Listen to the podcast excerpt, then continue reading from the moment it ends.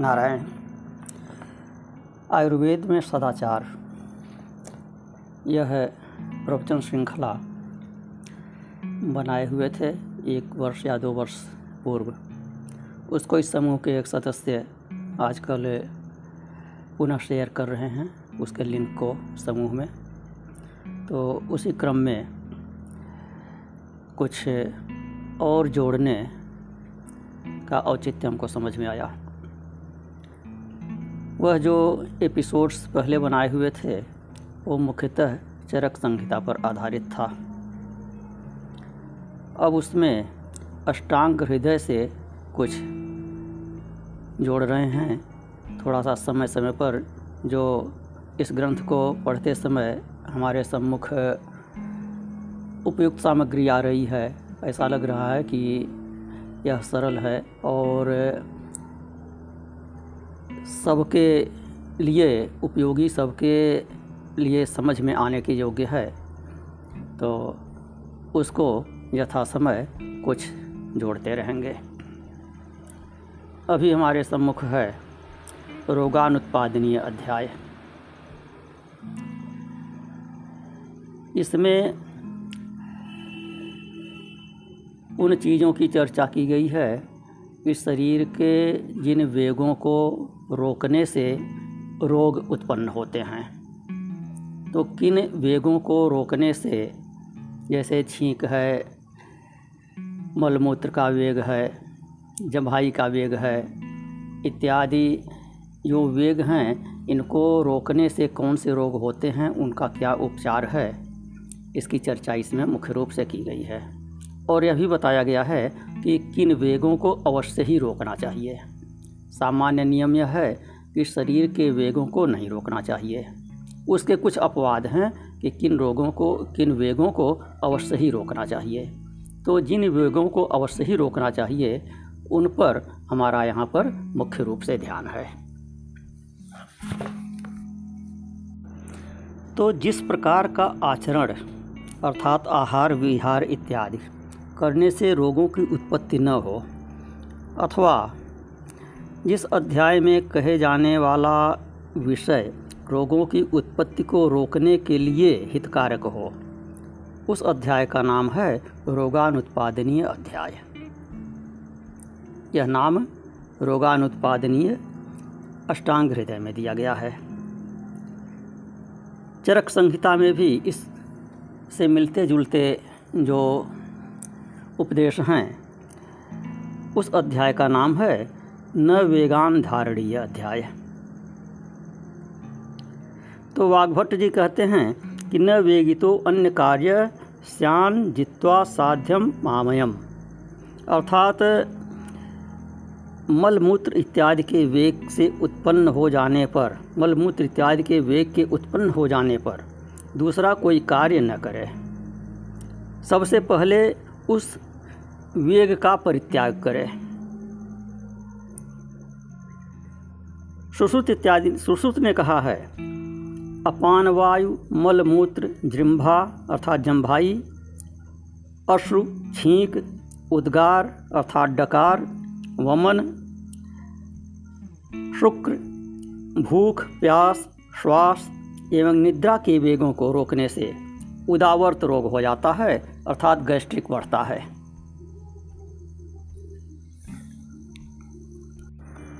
तो वास्तव में वेग उसे कहते हैं जिसका तेज प्रवाह हो। तो जैसे नदी के वेग को रोकने पर पानी उछलकर ऊपर की ओर आने लगता है, उसी प्रकार शरीर के वेगों को रोकने की स्थिति होती है। उदावर्त हो जाता है। उदावर्त अर्थात उल्टा घुमाव।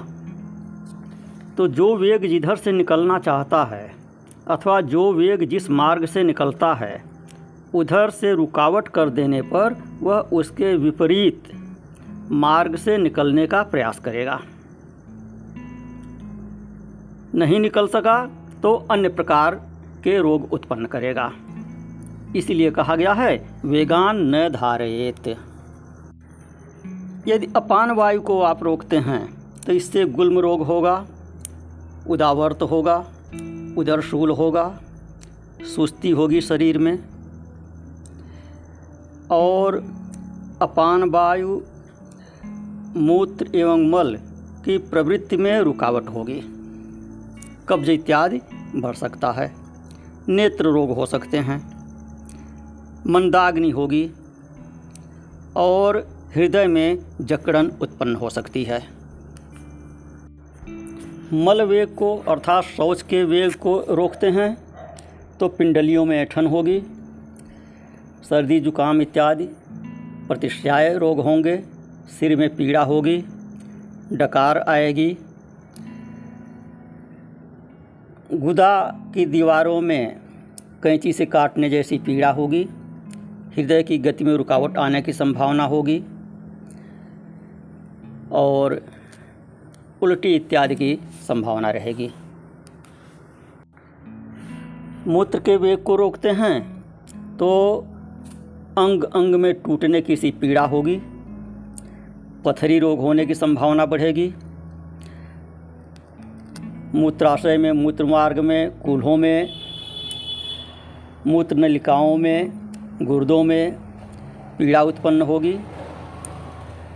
और अपान वायु और पुलिस के वेग को रोकने से उत्पन्न होने वाले रोग जो अभी ऊपर बता चुके हैं, उनकी भी उत्पत्ति होने की आशंका बढ़ जाएगी।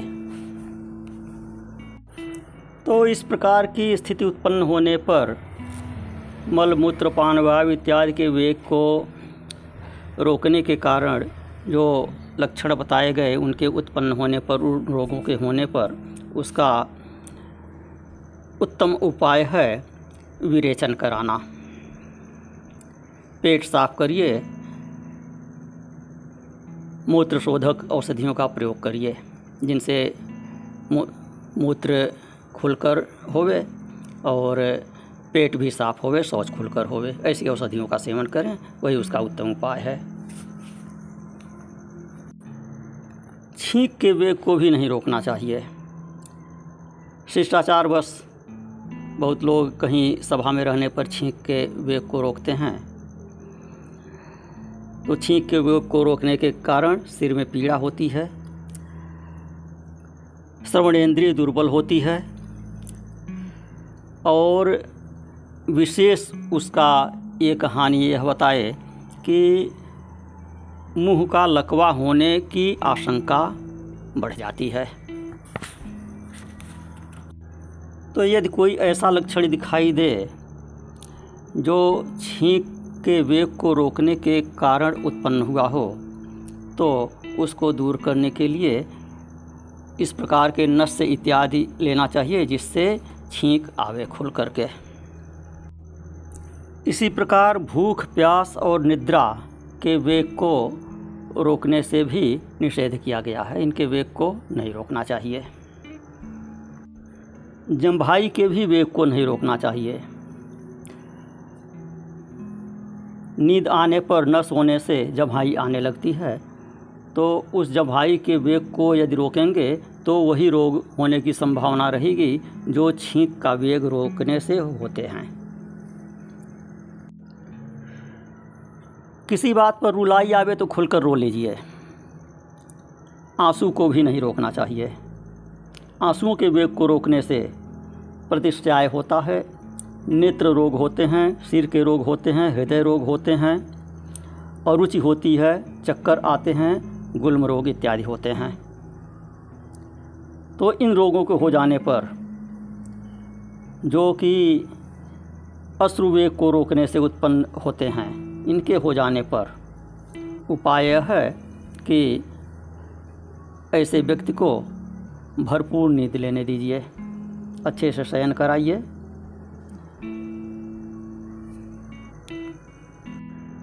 और अच्छी अच्छी प्रिय मनोहर कहानियाँ सुनाइए। मनोहर शब्द का हमने प्रयोग कर दिया तो मनोहर कहानियाँ कह दिया तो मनोहर कहानियाँ जो पत्रिका निकलती है, मनोहर कहानियाँ, उसकी बात हम नहीं कर रहे हैं। मनोहर से तात्पर्य यहाँ पर यह है कि अच्छी लगने वाली और सात्विक कहानियाँ उन्हें सुनाइए, इतिहास, पुराण इत्यादि की कहानियाँ सुनाइए। वो मन करने का वेग हो तो उसे भी नहीं रोकना चाहिए। वो मन कर दीजिए, प्रयास करके वो मन कर दीजिए। किसी कारणवश यदि रोकने की आवश्यकता पड़ी, यथा मार्ग में हैं अथवा कहीं ऐसे स्थान पर हैं जहाँ रोकना आवश्यक है तो बाद में प्रयास करके मोमन कर दीजिए, करा दीजिए और पेट की सफ़ाई करने का प्रयास कर दीजिए।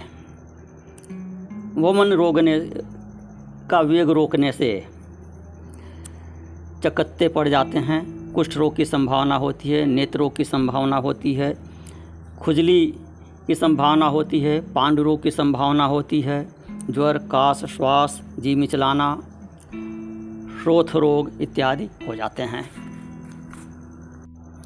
वेग को बलपूर्वक उभारना भी नहीं चाहिए। वेगपूर्वक उधारने की, उभारने की स्थिति कब आती है कि आपको कहीं यात्रा इत्यादि में जाना है, कहीं कार्यक्रम में जाना है, जल्दी निकलना है और समय से तैयार होना है और जिस समय आपका जागने का, नित्य क्रिया का अभ्यास है उससे पहले आपको जागना पड़ रहा है, उससे पहले क्रिया करनी पड़ रही पड़ रही है? तो शरीर का अभी जो घड़ी का चक्र है, वो अभी आपका नहीं आया हुआ है उस वेग को निकालने के लिए। और पहले ही आप शौचालय में जा रहे हैं तो प्रयास कर रहे हैं, बल लगा, बल कर, दे करके आप वेग उत्पन्न कर रहे हैं तो यह भी हानिकर होता है। तो बलपूर्वक वेग को उभारना भी हानिकर है और आए हुए वेग को रोकना भी हानिकर है। अब उस बिंदु पर आते हैं जो सर्वाधिक महत्वपूर्ण है। किन वेगों को प्रयत्न करके रोकना चाहिए? अभी तक चर्चा किए कि कौन से वेग वेग नहीं रोकने चाहिए। अब उनकी चर्चा कर रहे हैं कि किन वेगों को अवश्य ही रोकना चाहिए। तो वे हैं। धारे तो सदा वेगान हितैषी प्रेत चेह च। लोभैश्चर्या मात्सर्य रागादि नाम जितेंद्रिया। कि इस लोक में तथा परलोक में अपना भला चाहने वाले व्यक्ति को लोभ, ईर्ष्या, द्वेष, मात्सर्य, राग, द्वेष इत्यादि के वेगों को रोकने का सदा प्रयत्न करना चाहिए। और अपनी इंद्रियों पर विजय प्राप्त करने का सदा प्रयत्न करना चाहिए।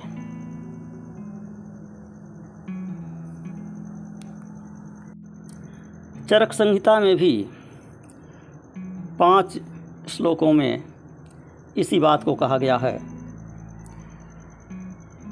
कि मन के वेग, अर्थात लोभ, शोक, भय, क्रोध, अभिमान, निर्लजता, ईर्ष्या, राग, अविद्या अर्थात मन से दूसरे के साथ द्रोह करने की इच्छा करना, मत्सरता, अर्थात दूसरों को दुखी देखकर प्रसन्न होना, यह रोग, तथा वाणी के रोग, वाणी के वेग, कठोर वचन, आवश्यकता से अधिक बोलना, चुगलखोरी करना, झूठ बोलना, असामयिक बातें कहना, यह वाणी के वेग हो गए। और शरीर के वेग, मारपीट इत्यादि करना, लूटना, चोरी करना इत्यादि अपराध, यह सब अवश्य ही रोकने चाहिए। इन वेगों को रोकने से धर्म, अर्थ, काम और स्वर्ग सभी की प्राप्ति होती है। तो इस प्रकार अष्टांग हृदयम के रोगानुत्पादनीय अध्याय में बताए गए नियमों का संक्षेप में वर्णन किए अंत में कहते हैं, नित्यं हिताहार विहार सेवी समीक्षकारी विषय स्वशक्त, दाता सम सत्यपर क्षमावान, आप्तोपसेवी च भवत्य रोग स्वस्थ रहने के उपाय बताते हैं। वह हैं सदा हितकर आहार विहार का सेवन करने वाला, किसी भी कार्य को भली भांति देख कर करने वाला नेत्र इत्यादि इंद्रियों के विषयों में आसक्त न रहने वाला, सदा सत्पात्रों को दान देने वाला, सभी प्राणियों को अपने समान समझने वाला, सत्य बोलने वाला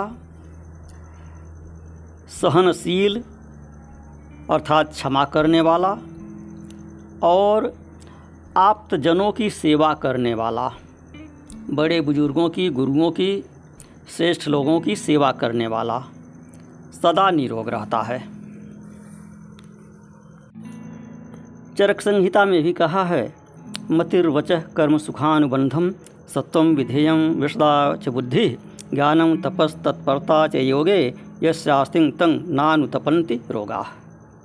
अर्थात जिसकी बुद्धि, वाणी तथा कर्म ऐसे हों, जिनका परिणाम सुखद हो, जिसका मन अपने वश में हो, जिसके विचार स्वच्छ हों, जो ज्ञानी हो, तपस्वी हो, जिसकी तत्परता योग में हो, अर्थात जो कर्म कुशल हो, योग कर्मश कौशलम, जो अपने कर्मों में कुशल हो, उसे शारीरिक, मानसिक एवं आगंतुज रोग कभी पीड़ित नहीं करते।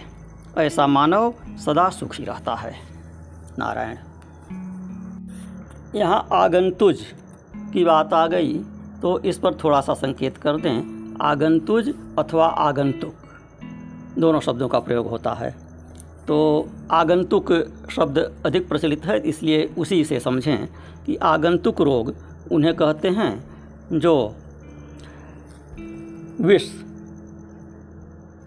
के प्रयोग से उत्पन्न हो, सर्दी गर्मी से हो, बाहरी अतिशीत अथवा अति उष्ण से लू इत्यादि का लगना, अग्नि के द्वारा जलना, चोट लगना, अत्यधिक श्रम के कारण हो, काम, क्रोध, भय, शोक इत्यादि के कारण जो उत्पन्न हो, अथवा भूतावेश इत्यादि हो, जो भूत प्रेत की बाधा बोलते हैं, उनके कारण से जो हो, उनको आगंतुक रोग कहते हैं। तो आहार विहार दिनचर्या ऐसी होनी चाहिए कि आगंतुक रोग होवे ही नहीं। और यदि हो जाएँ तो उनकी शांति के लिए उपाय बताए हैं कि प्रज्ञापराधों का परित्याग। प्रज्ञापराध पहले चरक संहिता के क्रम में बता चुके हैं। आगे पुनः किसी एपिसोड में बता देंगे।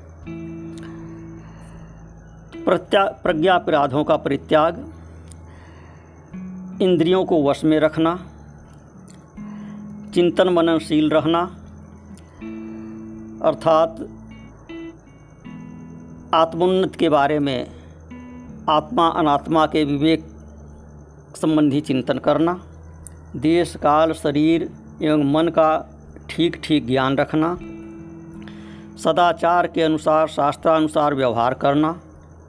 अथर्ववेद में जो शांति कही गई है, उसका प्रयोग करना। और वर्तमान में जो प्रतिकूल ग्रह इत्यादि हों, उनका जप, पूजा पाठ, होम, बलिदान इत्यादि करना, कराना इत्यादि उपाय बताए गए हैं अष्टांग हृदय में।